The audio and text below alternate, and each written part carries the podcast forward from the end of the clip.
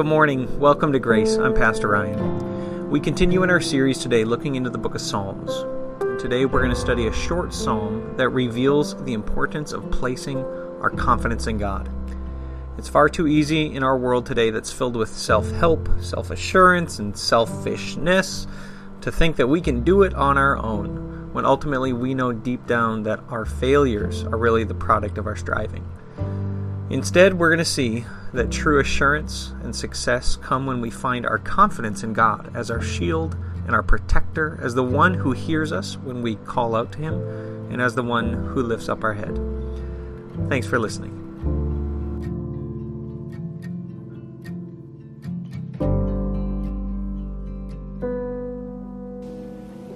What are you afraid of? I wonder if I put a, a, question in the sermon notes there, if you were to list it out. What is your greatest fear? Uh, for my uh, daughter, just recently, we had the cookout at our house for all the small groups this past week. And as I was preparing, I asked her to go and close the back garage door because it was open. And as she obediently went, um, she didn't realize that once she closed the door, that was the only light that was giving her awareness of where she was. And as she shut the door, and what do you think she did at that moment, realizing she was in the dark? She was scared, that's right, and just turned and ran to whom? Not her stuffed animals. Who'd she run to? She ran to dad. That's right. Uh, what, that's my whole sermon, practically, folks. That's it. What, what, what are you afraid of? What should you do? You should turn and run to your heavenly Father.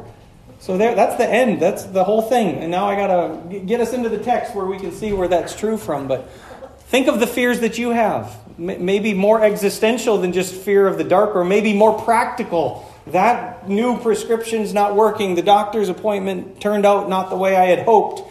Uh, my family that I can't seem to get along with continually uh, over me feel like they're not unified in the faith that I share. Whatever that is for you in your life, God is on your side.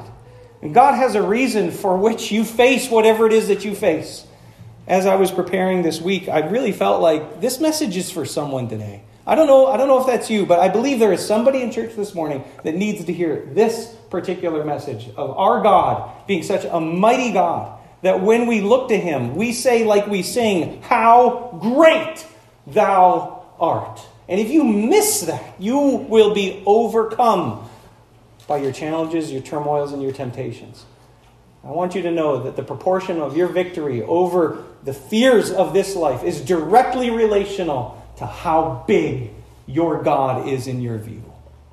We're going to be in Psalm 3 today. And as we have been walking through the Psalms, as a reminder, I want you to know these were songs.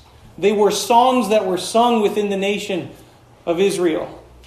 And they were purposed upon the need for us to be reminded of truth, not to have a good beat, right? Even though today that's what we like in our music, got to have a it's got to have a good beat or have a, a, a nice melody to it or something that is easy to uh, to stick in your head. That's not at all what they were concerned with. They were concerned with the training, the education that would come from repeating God's truth in song. This for us means that worship when we sing is not an end in and of itself. It's a pattern onto a life of obedience that sees our God greater than our difficulties.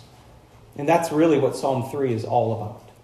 Um, as point of review, Psalm 1 said that we delight in God's law. You will be blessed, you will be successful in this life if when you look to God's law, you see it as something to delight in. That really your ability to read the Bible, how, how are your Bibles at home? Are they dusty? How, how are they doing? Could, could, could, could you navigate your way through them? Because if you can't, that means we need some more practice in and through God's Word. We got Bible studies here on Wednesday. You can call me anytime and we'll get together to study God's Word. But let me tell you this you will never do it unless it's a choice that comes from your desire. It comes from a hunger for God's word. That's not something you find from our world. In fact, you know what our world has done? They have pacified and satisfied themselves with so many other treasures and wonders of this world that they're so full. They don't have any hunger for the meat of God's truth. It's like uh, last night, uh, Emily uh, and Sadie brought Micah and I uh, some dinner. We were, we were cutting, cutting a load of wood and lo and behold, they went to A&W and Sadie got ice cream before the rest of us got ice cream. So when it came time to eat her chicken, Was she hungry? No, because she had filled herself up on ice cream already. I, I fear that's a lot of what you and I face in this world. That, that we today have offered so much extra, so much ice cream that really, when it comes to God's Word, uh, it takes too much effort. It's too hard to chew. Uh, I don't understand it, and, and, and we lose the desire for it. You won't study God's Word without a desire to study God's Word and see delight in it. Psalm 2, as a point of review, was looking at the wrong view of God's Word. And you'll remember that these were the nations who said, when it comes to God's commands, they saw them like what? Do you remember? It was like chains. It was like shackles. Are you kidding me? Serving God is far too restrictive. All these rules, all these thou shalt nots. And just like my little dog wanting to chase after the car, if he didn't have a leash, where would he be today? Doggy heaven is where he would be today if he didn't have a leash. And in so many ways, God's word for us is that helpful fetter. It's that protection over our lives to show us this is how you ought to live. Not that you and I can attain any sort of righteousness in and of ourselves through it, but it ought to be something that reveals to us the heart of our God.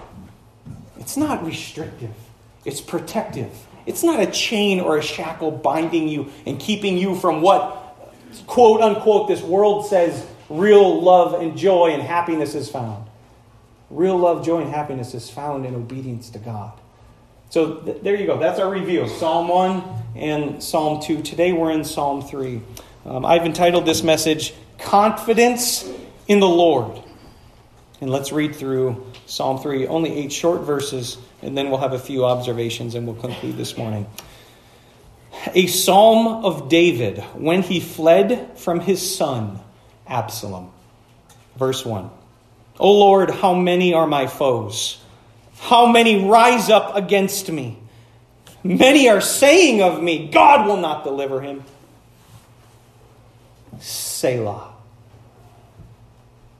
But you are a shield around me, O Lord. You bestow glory on me and lift my head. To the Lord I cry aloud, and he answers me from his holy hill. Selah. I lie down and sleep. I wake again because the Lord sustains me. I will not fear. The tens of thousands draw up against me on every side. Arise, O Lord, deliver me, O my God. Strike all my enemies on the jaw. Break the teeth of the wicked. From the Lord comes deliverance. May your blessing be on your people. Selah. That's it. A short little psalm. I want to give to you again the structure uh, that we can see what's happening here. In the first two verses, you are given the psalmist's confession of inability. He says, I, I, I see what I'm facing. I cannot do it. Psalms 3, uh, verses 3 and 4 then give us the attributes of the Lord that he looks to. Verse 5 and 6 give us the results then for the speaker, for the psalmist. And then the last two verses conclude with the ability from the Lord. With that in mind, I would like to just read through it one more time. Is that okay? Can, can we, now that we kind of know this structure for what to expect, I want you looking for these now as we read through it. Start with me one more time in verse 1. O Lord, how many are my foes? How many rise up against me? Many are saying of me, God will not deliver him. There you have it. That's this, the speaker's inability. Now he's going to look to the Lord. Verse 3.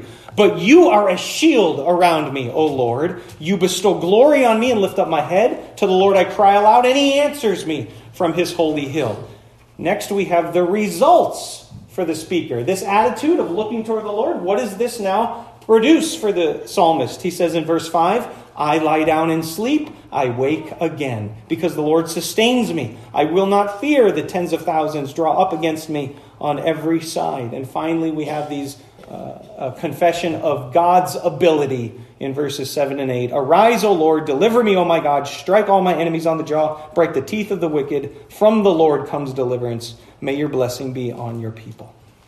Only two other quick comments before we unpack a little bit of what these verses have to say. The first is this is the first psalm that has a heading. Did you notice that?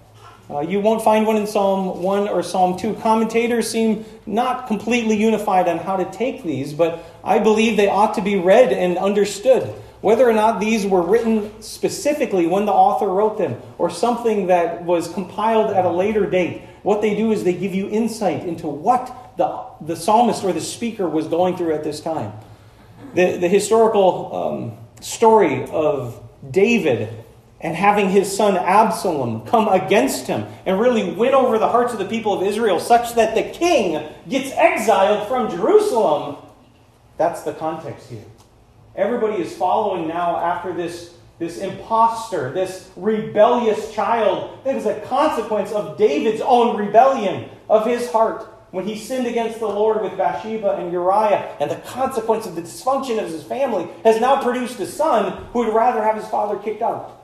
And here, the anointed one of God, the one who's set as the ruler to speak and help to aid the people of God, he has to leave the city and march out through the city. That's the context around this. The second thing that I want to show you here that's structural within Psalm 3 is that we have, for the first time, this article written, uh, pronounced Selah. Did you notice that three times in here? Again, commentators, they, they actually are unanimous on this. They all say, we don't know what this means. Uh, we think maybe it was a musical notation. Maybe it had to do with a repetition. Maybe it had to do with something that was specific for how the instruments were to respond at this moment of the song. I, you could think chorus if you're familiar with that. Um, I don't think that's what it was. Um, when I took uh, wisdom literature in Bible college, uh, my professor, I think, had a very helpful way of encountering and responding to this word Selah. He said, What you ought to do when you read Selah after a section of verses is you ought to simply pause. You ought to take a moment and allow that which you have just read to just sink in for a moment. Have you ever heard of a pregnant pause? Right? This ability to make a point, but then wait for a moment before you move on. I think that's perhaps the best way for us to encounter uh, this uh, article as we're, as we're reading through the Psalms. When you see Selah, don't rush on to the next verse. Allow what you've just read to just sink in for a moment and meditate and touch upon your heart. With that in mind, let's look to this first section here, verse 1 and 2. look at his outlook. O Lord, how many are my foes? How many rise up against me? Where is he looking right now? What, what does David have his eyes upon? Everybody see it? his enemies. Have you ever had a day like that? Have you ever had a day where it just feels like, man, ain't nothing going right? Every, it just feels like uh, the phone calls I'm getting are all asking for more of me than I can deliver. My, my job requirements, I'm failing at this. Whatever you would deem enemies around you just seem like they're piling up, piling up, piling up. You know, in our world today, you would probably go get a can of Ben and Jerry's ice cream and, and, and put on some slippers or find some way of consoling yourself that way. Um, David here looks again not only at what they're where they're at, but what they're saying. Look at verse two. Many are saying of me, God will not deliver him. If you read the story of David leaving Jerusalem because of Absalom's rebellion, there's actually one individual. It shows up in uh, 2 Samuel verse uh, chapter 16, 5 through 8. Uh, his name is Shimei, and Shimei sees David coming and starts pelting him with rocks. Can you imagine this? Like this, uh, this little townfolk guy sees the king leaving and he starts shouting at the king, Get out of here! Get out of here, you man of blood! Um, the men who are with David, one of them says, You want me to go kill him for you? David says, Leave him alone. In fact, you don't even know. Perhaps God is the one who put it in his heart to scorn me because of this. What, what an amazing view David had. Here, seeing the enemies gather around him, hearing the taunts that come from the people, David does not respond the way we would think someone in the world would respond. Maybe not the way you would respond, not the way his own commander who said, You want me to go cut his head off? He says, God's got this. God may have a reason for this that you and I don't know about. It's hard, though. It's hard sometimes to hear the voices. Do you ever hear the voices? Do you ever know what that's like? When it just feels like you can't sleep at night. Anyone ever get that? Be honest now. When, when, when you've had a falling out with somebody and you start running the conversation through your mind, and pretty soon the clock ticks to 11, ticks to 12, ticks to 1, and you're still just letting those voices go through your head and you can't rest.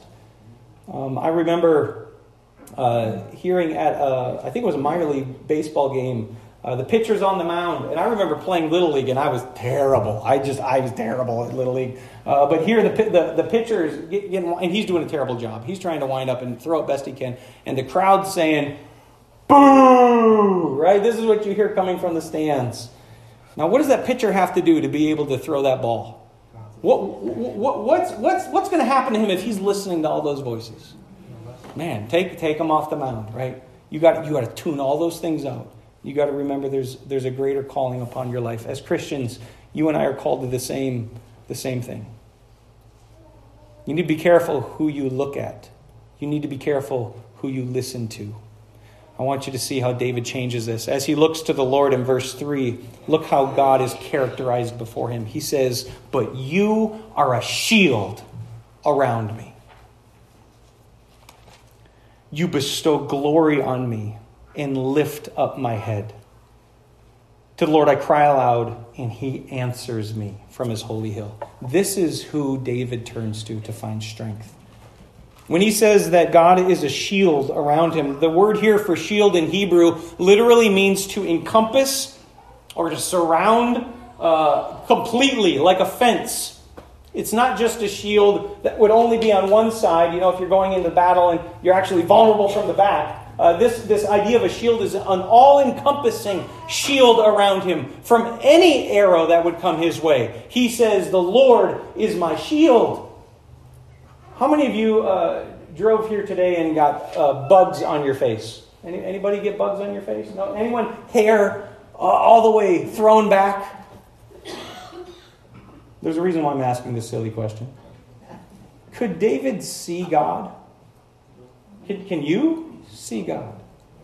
No. Um, but yet, none of you drove here without getting bugs in your teeth or your hair all uh, slicked back. It's because you had a shield in front of you. Did you know that? You had a shield. You couldn't see it, but it was there. You had a, you had, you had a windshield protecting you the, the whole way here. And if you want to know that you might take your windshield for granted on your way home, roll your window down and, and just stick your head out and see what that's like. The shield of protection is one that you and I, without even knowing it, got us to this place without all of that which would hit us when David looks to all that could hit him, when you look to everything in your life that could destroy you, you need to, again, take your eyes off your problem, turn them back to God, and say, He is a shield about me. Nothing can harm me, nothing can touch me. That God would not foreordain for His purpose. And if it is, then I'm going to trust God has a reason for it. Beyond that, not a hair on my head can be touched because the creator of the universe put it here. Except for Bob. I don't know what to tell you there. He's a little missing here. when he says that you bestow glory on me, this idea of glory means that you have shown me to be protected and loved. It's the idea that of all of those out there on the earth, the Lord's face shines upon David. And that the lifting up of David's gaze is one that's given because God chose him, because God loves him. Do you know the same is true for you? Hear me this morning. God loves you. He has chosen you. He has bestowed His glory upon you. It's the idea of the, um, the poor ugly duckling metaphor in, in middle school or high school, and, and prom is around the corner, and she has nobody to ask her to the dance, and maybe she's got glasses that she's really self conscious about. But then the, the prom king or, or, or the captain of the football team uh, says, Will you go with me? How does she feel then? How does she feel in that moment? Just like, wow, chose me. It's a, it's a crude metaphor, but it's the same one for how God has looked to you. You didn't deserve it. There's nothing delightful in your life or mine. We were enemies against God, but He chose you. He bestowed His glory upon you. And at any moment, your eyes would fall again and you would say, Woe is me, how can I face what I'm facing in life? Hold on a minute. Remember, He's a shield around you. He lifts your gaze to say, No, I can move forward. Not only that, but the last part here in, in verse 4, when he says, I cry out, I, or to the Lord I cry aloud, what does God do? He answers. God answers. Now, I don't want to get you discouraged on this because you will have times in your life when you cry out to God and you're like, uh, crickets. I'm not hearing anything. This is where you do exactly what David has done you remind yourself, even if I don't hear from him at this moment, he is a shield about me. And then, secondly, might I just submit to you one reason you might not be hearing is because you're not reading what he said. You and I need to be reminded of God's truth, not gorging ourselves on the ice creams of our world that we don't have an appetite for God's word. If you want to hear from God, read what he has said. And so many of the things that you face in life are going to find resolution knowing that which God has already spoken to us. But God answers. Um, you know, God answers in three ways when you pray to Him. Sometimes yes, sometimes no, and then sometimes not yet. Just wait, right? But He answers. Now, you and I are good with the yeses, right? Come on, we're good with the yeses. Lord, give me a million dollars, or whatever it might be that you want. You and I want relief from what we face, but sometimes it's just going to have to take a little bit longer. Uh, my son has these uh, guinea pigs. He got them for his birthday. Yes, our house smells like guinea pigs. Now, you can talk to my wife about that. Um, poor little guinea pig got um, this uh, fungus on the corner of his, uh, his mouth, and we weren't sure what it was. And so, did I already preach on this? I can't remember if I said this or not. But I, oh, it's a Bible study. Yeah, I, I had to take this $14 guinea pig to the vet. Now, how thrilled do you think I was to do that? I tell you, he, we could have had a brand new guinea pig. Would have worked out fine. Now, the solution for the turmoil that this rodent was in is a matter of applying, it's, like Tinactin, it's, it's an antifungal cream, right? Now, did that fix like that? Was, was that done overnight? No, it, it look, it, it, took time. And, and actually, I think that this little animal is actually learning a little bit, not that I can think within the psyche of this animal, um, but learning of the love of my son, because now my son has to handle him and has to hold him real close in these moments. And when he's, because he doesn't like to get that stuff rubbed on him, he, he doesn't know what's happening. But what he's discovering is that my son does love him. And my son holds him dear and holds him close in those moments. This is what God does for you. And so if you don't get a yes to your prayer like you want right away, if you get a no or a just a wait, just know that's because God is working on it. And He's got you. And it might feel like the pain is still there and I don't like it. I want it to be done with. But you will be grown through that difficulty. Just like David was and has come to know God all the closer because of the trials that he faced. All right, thirdly, we now have the results, and this is awesome. Watch this now. Verse 5 After David changes his perspective, God is a shield around me. He answers me. He bestows glory upon me. What does he do in verse 5? I lie down and oh, sleep. When I was serving as a missionary, uh, first of all, it's, a, it's an extremely difficult, taxing job, um, especially the, the, load that uh, my wife and I took upon for, for the ministry that God gave us there. But when you are struggling, with interpersonal conflict at the same time, I'll tell you that that's like a gravel in my gears that shuts me right down. And for a course of many months over our time there, um, I I started to encounter panic attacks. Has anyone ever gone through that? What it's like to feel like your chest is beating out of, or your heart's beating out of your chest, and your breath is not there, and and you're gonna you're just gonna die is how it felt. That is not fun at all. And only thing that I could think about when I would lie down are those dysfunctional relationships that aren't what they should be and my inability to correct it. That's exactly what David was facing. Maybe that's what you're facing today. When David saw that the crowds around him were saying, Get out of here, we don't want you anymore. His answer was not to look at the problem, but was to shift his view and look to his God, who was a shield. And once he did that, what happened when 10:30 came and he hit his head on his pillow, he could sleep. How awesome is that? That rest is something that is afforded to you because you know the God who is your shield. Uh, the, the power went out in Iron Mountain last night. Anybody else experience that? The, the current was off? Yeah. So um, our, our smoke detector was, uh, has a little battery in it when it's not plugged in. And so it decided to chirp the whole night long. Beep. I'm looking forward. Beep. I, I, I mean, it's driving me nuts. But more than it was driving me nuts, it was driving our little dog nuts. He was so afraid. He didn't know what was going on. So this was the funny part. My wife probably doesn't think it's funny, but I thought it was funny. Um, he would climb as she's laying in bed. He would climb on her head. He was so afraid. He would climb right up on her. Because where did he feel safest? right next to her. That's where he felt the safest. And you know what was amazing? As soon as he was right on top of her, he could fall asleep. Look, look at David's response here in verse 5. He says, I lie down and I sleep. I wake again because the Lord sustains me. This word sustain in the Hebrew means uplift. He, he holds me up. I can rest upon him. He is the safe arms by which I can run to and find I'm, I'm uh, swept up in that I don't have to fear because He is holding me up when I would otherwise fall. He holds me. And you can rest just like our little dog was able to rest. Um, you don't. You don't have to fear when you see God as your shield. In fact, that is the response that you and I need to have, and it's the response, if you look into verse 6, that David has. This is amazing because, by all accounts, if you were David and you saw, I've got the armies coming against me, you'd be afraid. I'm just on it. You would be afraid. What does David say in verse 6? This is awesome. He says, I will not fear the tens of thousands drawn up against me on every side. Because where is God a shield again for him? Just in front? On every side. Let's come on, guys. It's all right. Let's go. You want you you want to attack me? Okay, good luck. You don't know who I got on my side. God is on my side. Therefore, I don't fear.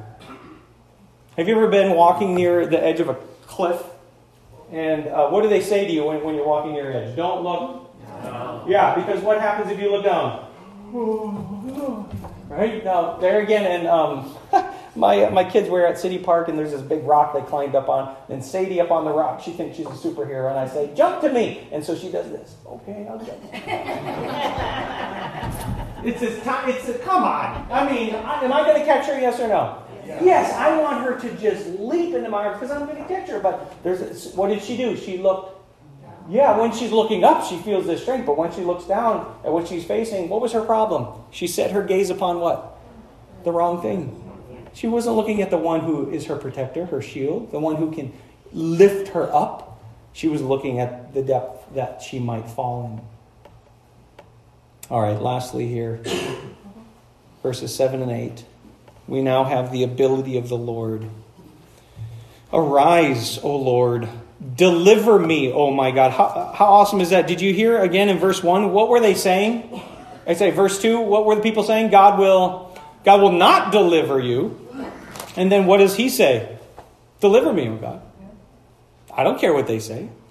Who's, is David listening to them anymore? No. He's listening to God. He, he, has, he has learned to tune them out like the pitcher on the mound. He's learned to focus so that I don't face the jeers or the opposition around me. I listen to truth. I don't listen to the lies. Deliver me, God. And he says it with such a confidence that he knows that God will. When, uh, when we were in the Caribbean, and I shared with you last week of the hurricane that I thought I might have a little fun in. Remember that? Um, that same night, the hurricane got much worse. And that was why I went back inside, honestly. But um, my wife, very well prepared, had set up enough food and water for two years, felt like. I mean, she was well supplied for what we needed. Um, and we hunkered down in the tiniest room that we had, protected by uh, four cement walls. Um, I remember thinking though, it, it's getting it's getting kind of dangerous out there. It's getting loud, and if you've ever been through a hurricane, um, the thing of being in an enclosed room is that your imagination actually starts to run a little bit more wild than what what is going on outside. And at one point, I remember thinking, it can't get any worse than this.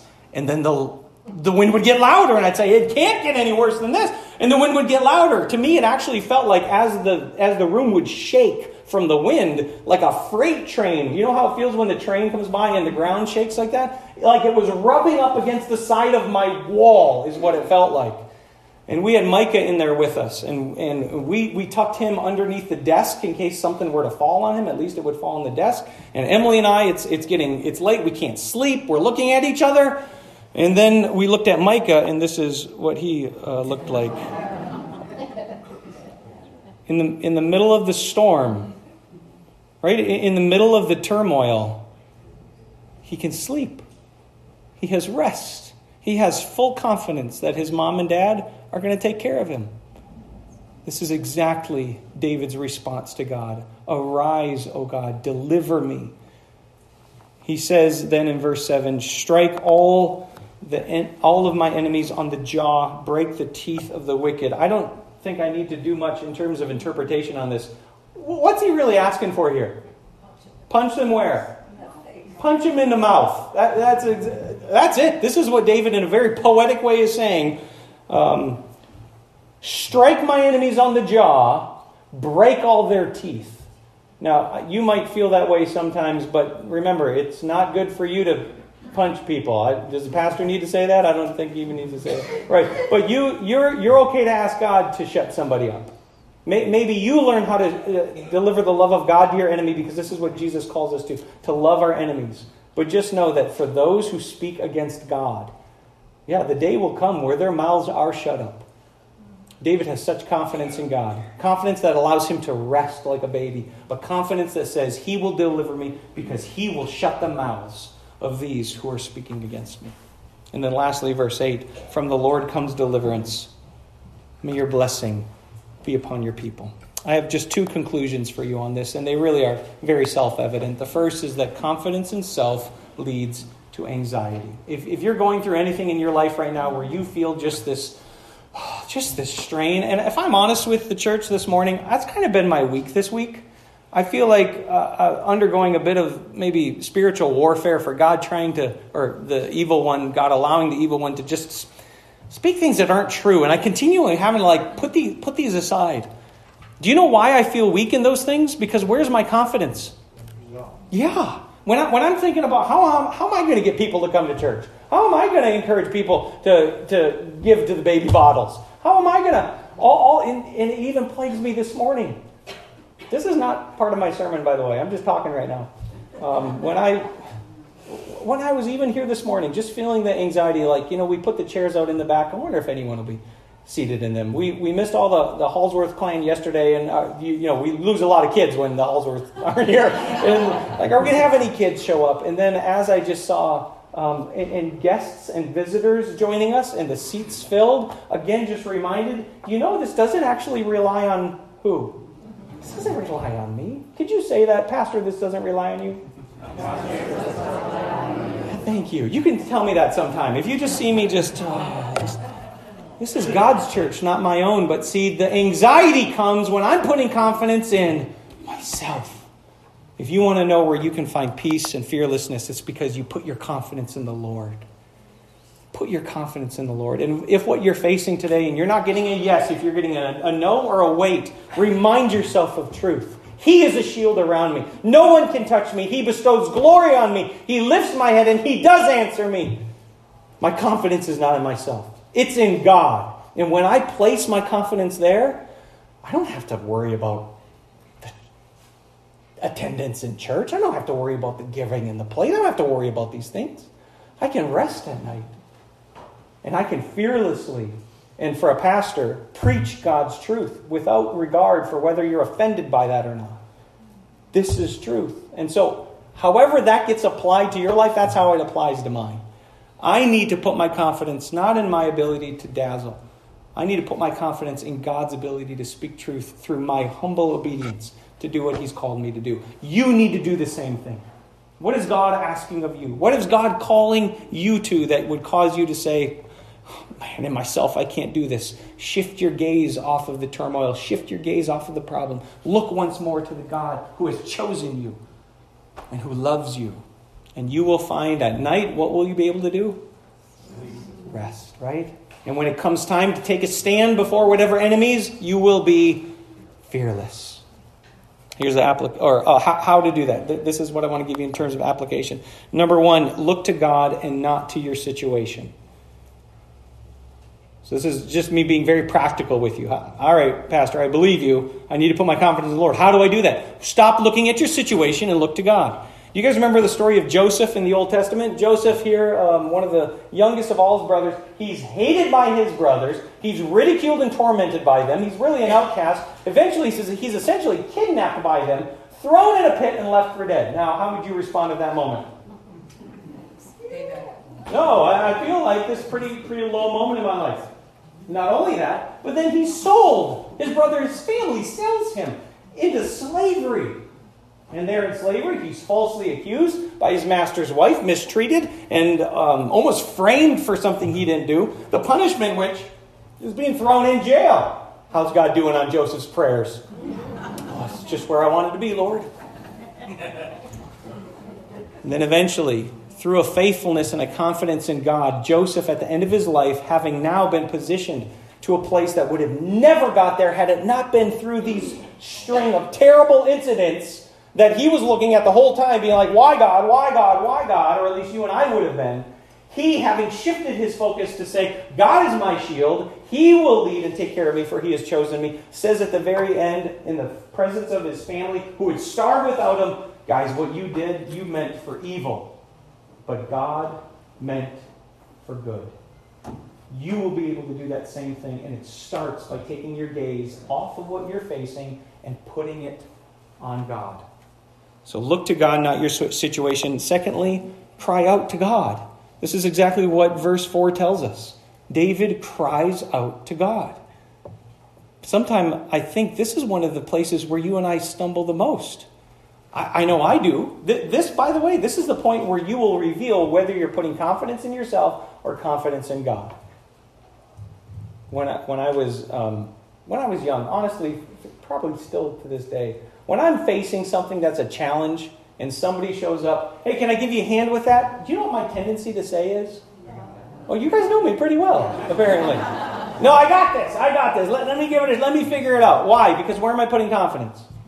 Myself. And I think we do that in our spiritual life very often. You're going to face things, and maybe your tendency will be like mine to say, I'll figure it out. I'm just going to work harder. I'm just going to knuckle down. I'm going to work my way through it. When all the while God's there saying, Hey, can I give, can I give you a hand with that? Yes, hold on. Let me, let me give it a shot. Cry out to Him. Don't own this.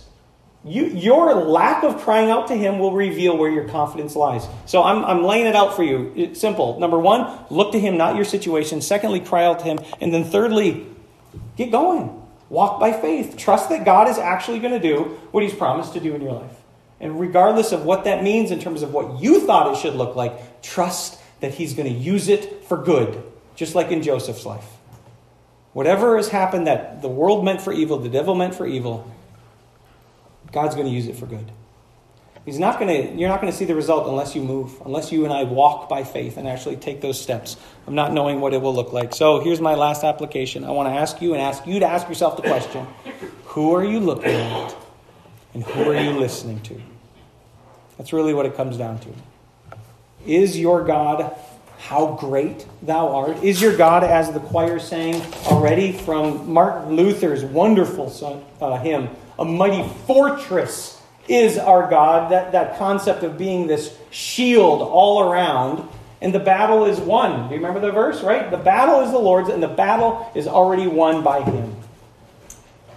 You're not going to see that if you're not looking to the right place, if you're not listening to the right voices. I conclude this morning with the poetic words of the hymn writer.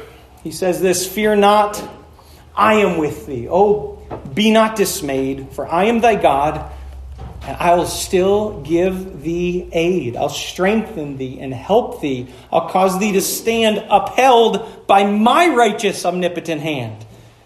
When through deep waters I call thee to go, the rivers of sorrow shall not overflow. For I will be with thee, thy troubles to bless, and sanctify thee, thy deepest distress. When through fiery trials thy pathway shall lie, my grace, all sufficient, will be thy supply. The flame shall not hurt thee. I only design thy dross to consume, and thy gold to refine. The soul that on Jesus hath learned for repose, I will not, I will not desert to its foes. That so though all hell should endeavor to shake, I will never, no, never, nor never forsake. Amen. Let's pray this.